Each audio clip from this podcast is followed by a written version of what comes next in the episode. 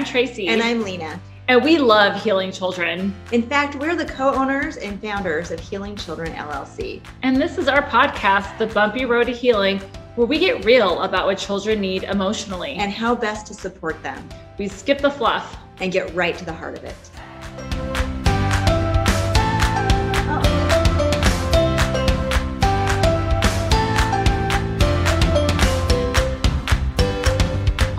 Name is Tracy Glover. Hi, guys. Oh, uh, uh, well, hello, Francis. uh, can someone fix my hair? It's a little, uh, Francis. You are a little bit out of control. Well, thanks, thanks. Um, hey, hey, what are you guys doing? Um, well, this I see this these cameras and this light. Okay, all right, all right. Whoa, okay. whoa, whoa, whoa, whoa, whoa! It's so cool. Oh, all right, Francis. All right, you know we're talking about typical development. Typical development. Yeah, and I think your mom has talked to you about this a little bit. Hasn't um, she talked to you a little bit about this? Um, I mean, I've been playing Minecraft because I really like playing Minecraft. Did you guys see the last thing I built? I built yeah. this castle and it was wild. Oh my Okay, so remember when your mom said you had to go play outside more with other kids? Yes. And why did she tell you that? Um, be, the, because um sometimes I may be um, immature. Oh, you you're so close. Yeah, she feels like you know, you're not playing with other kids enough. Oh. And because of that, you do things like interrupt people, you know. Oh. And you, you may not always be the best about like taking turns with kids mm-hmm. Mm-hmm. and like listening to their ideas and stuff. Oh, um, well, I, I can do that. We think so too, and so does your mom. Yeah, my mom's pretty cool. Well, I mean, she, except for when she makes me turn my Minecraft off. I know, I know, I know, I know. But we're just really worried. Well, there's nothing to worry about.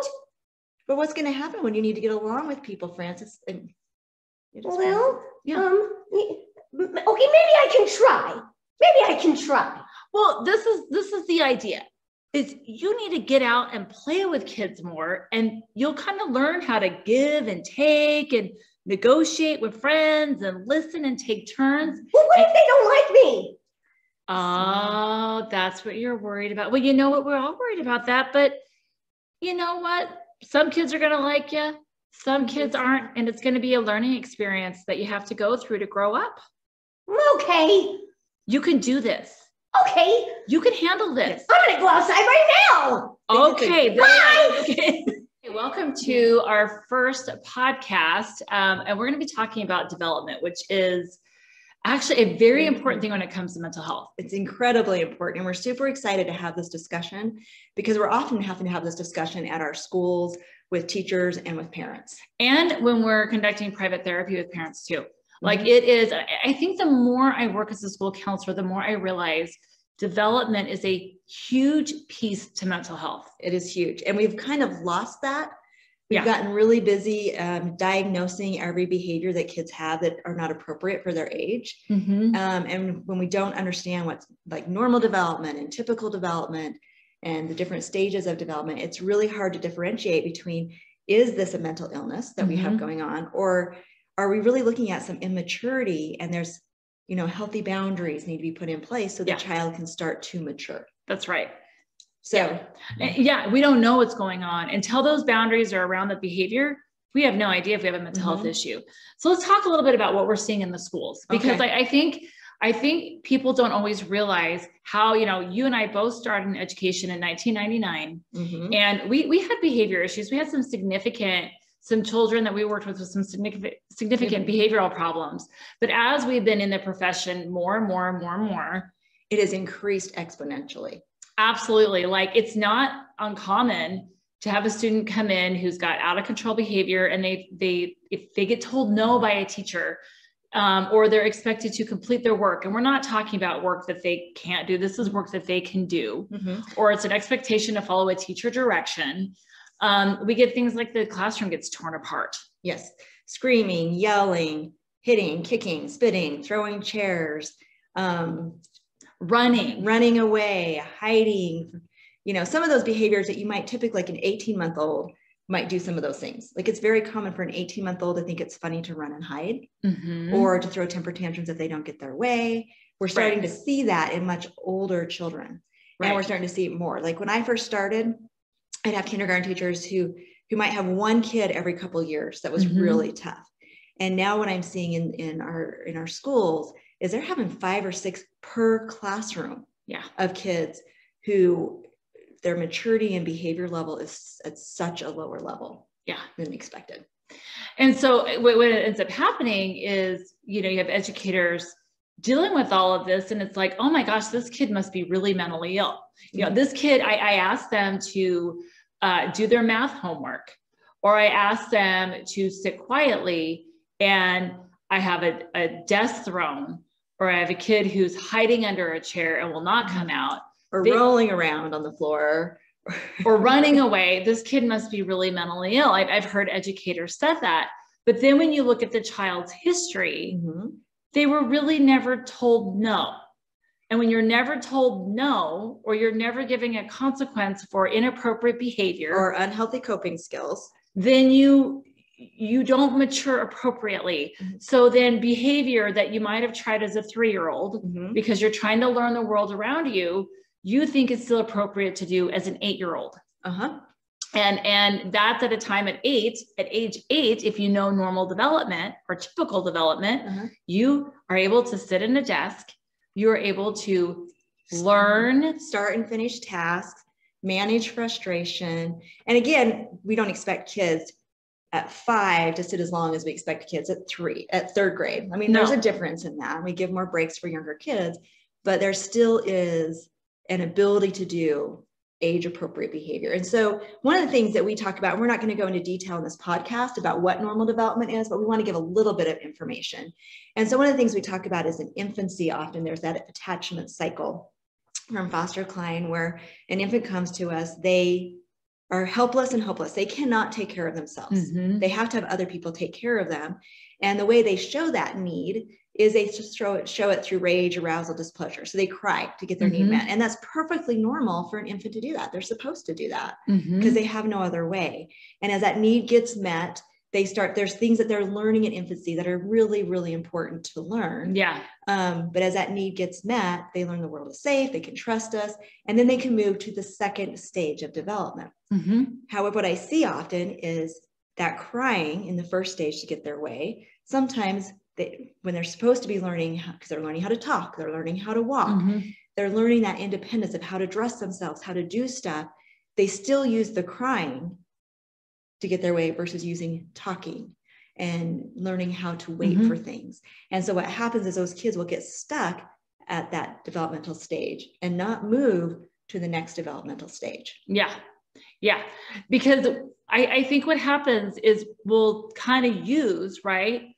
What we what worked before. Mm-hmm. So when we're a baby, we have to cry to get our needs met because our caregiver isn't going to know what to do because we can't talk. Uh-huh sometimes you know we're going to use that old way of doing things because we haven't learned the new way yet mm-hmm. we have to learn it so then we become a toddler and like you said we can now talk we can now walk mm-hmm. we can now do things we're becoming more independent we might try to use some of that old way of doing stuff we might revert back because we're still trying to figure it out yeah. we're still trying to figure out the world and what we need is when we use old ways of getting like the job done of living mm-hmm. life mm-hmm we need consequences to those things when it's not appropriate so that we learn something new. And we use those new more healthy ways yeah. and more mature ways. And so we also know that if you look at like erik erikson's stages of development mm-hmm. there are some mm-hmm. very specific stages. And again we're not going to go through all those in detail in our podcast right. just knowing that it's important but really kids can't skip stages. You no. have to go through them. And sometimes we get excited because maybe our teenager doesn't go through the teenage stages well, eventually they go back and redo the stages yeah. they skipped. And that's what we're learning as well. It's really important they go through those. Um, but it's really important that kids move through those. Mm-hmm. And so one of the reasons it's really important to understand typical development is then you understand, like we talked about, when it's not typical. Like this is not normal. This is not mm-hmm. normal for a 10 year old to be throwing temper tantrums at school. That is not normal. No. There might be other reasons for it. So one reason is we need to know what's typical to know what's not typical. Right. But we also need to know, like, if we understand typical development and healthy development and how that progresses, if we have a child acting at a much younger age, we're able to kind of pinpoint where they're at emotionally mm-hmm. and developmentally. It gives us really good clues as to what kind of support that they need, mm-hmm. what kind of it's accountability and support that they need to mm-hmm. mature through those stages. So that's mm-hmm. another really good reason that we use it. And we even right. found in our when we work with kids with severe behavior, a lot of times we'll see this behavior that we know is much younger behavior. Mm-hmm. And oftentimes something has happened at that age mm-hmm. that's caused them to be stuck. And usually we can pinpoint right where it is based on their behavior. Based on their behavior and based on maybe the history from the parents. Yes, which we're really going to get into in our next podcast. We're going to talk about when development goes wrong. Mm-hmm. And we can really kind of talk about some of those things, which I think yeah. is great. But it is great to know um, really, if you understand development, it is so much easier to work with their school team or as a parent to know, okay, what does my child need at this stage? Yeah. Or, you know what, they haven't matured through this. What is it that they need right. to get through that? Well, and I think it, it kind of the cue in a little is how are they behaving? Mm-hmm. Like if you're having significant behavioral issues, mm-hmm. then as a parent or as an educator, it's looking at do they need more boundaries around some of this behavior and what do those boundaries look like mm-hmm. because for every kid it's a little different yes um, it's kind of figuring out what is leverage for that child mm-hmm. um, and then once those boundaries get put in place if you're not seeing some maturity and it, it may it may take a bit yes. right because like as foster Cline said it's you know if that behavior has been in place for years it he says one month for every year that behavior has been in place. So it might take a bit. For some kids, it's really fast. Like we worked with kids before where you know maybe they had a pretty supportive home life mm-hmm. and but their behavior at school was not appropriate well as soon as some of that those boundaries were in place and there was maybe some counseling to help the kid understand themselves and the situation better um, all of a sudden they do better and it's fairly quick. Yeah, we've seen some really quick changes around when you really understand it from that developmental perspective and what they need. And sometimes it's experience, yeah. right? So um, sometimes there it's it's understanding what kind of experience they need to mature. So for from infancy to toddlers, mm-hmm. toddlers need experience doing things and feeling frustration and still working through it and knowing that they're okay, that they can handle those emotions. Mm-hmm. And then, then again, they need boundaries with the no and how to not mm-hmm. get their mm-hmm. way, right? But then even with teenagers, they need experience taking risks. Mm-hmm. They need experience, and then you talk about the healthy risks, right? Mm-hmm. Asking kids out, joining a friendship group, uh, trying out for a sport, trying out for a sport, or a play, or cheerleading, or whatever it is the child's mm-hmm. into. But it is it's reaching out to mm-hmm. peer groups that they're interested in. Yeah. So taking those healthy risks is what we mm-hmm. want them to do, and oftentimes some of our teenagers aren't taking healthy risks. No. Or they're not social. Some of our adult, our elementary kids are not socializing. They're spending a lot of time on video games. So they're not getting the social experience that helps them mature. No. And so they act really immature, which also is a turnoff for people who are mature. Exactly. So it's, it is, it's, it's, it's understanding if you're seeing significant behavior in a child, mm-hmm. it's sometimes a lot more complicated than just like a, a depression diagnosis, an ADHD diagnosis, or an anxiety. There could be more going on. There could be more going on. And so, you know, as an educator or parent, again, another reason why we want to know if we know what's typical, then we kind of know what they need at each stage to move forward. That's right. Yep, that's right. And so, um, so again, if you want to learn more about this, yeah, because I think this is a great topic to learn more about. I think it's incredibly important. We do have um, we have some online trainings that you can watch. We have some mm-hmm. specifically mm-hmm. on, let me just see what these ones are. We have them on our teachable.com courses. You can watch an online training. It's called Healing Discipline, Finding Joy in Working with Challenging Students. And we have a whole section in there about child development and what is typical, what is not typical, yeah. what is expected with conscience development, what is expected with moving through different stages of development and ages. And we go into detail on that. We also have a book called um, Healing Discipline Bringing Hope to Shattered Lives, a guide for, guide for educators.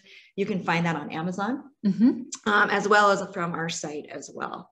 Yeah, I, I, think it's it's really thinking about we want to meet children's needs.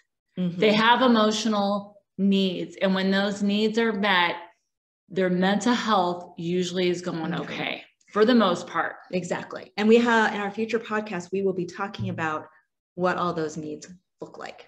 Um, Hi again. Hey, hey Francis, Francis, how are you? How was playing outside? It was awesome. okay, okay. At first, it wasn't so awesome because um, I was talking about Minecraft and I was telling them all about my mm-hmm. castle, and mm-hmm. then they all ran away, and that oh. that really hurt my feelings for a mm-hmm. second, and I got really sad.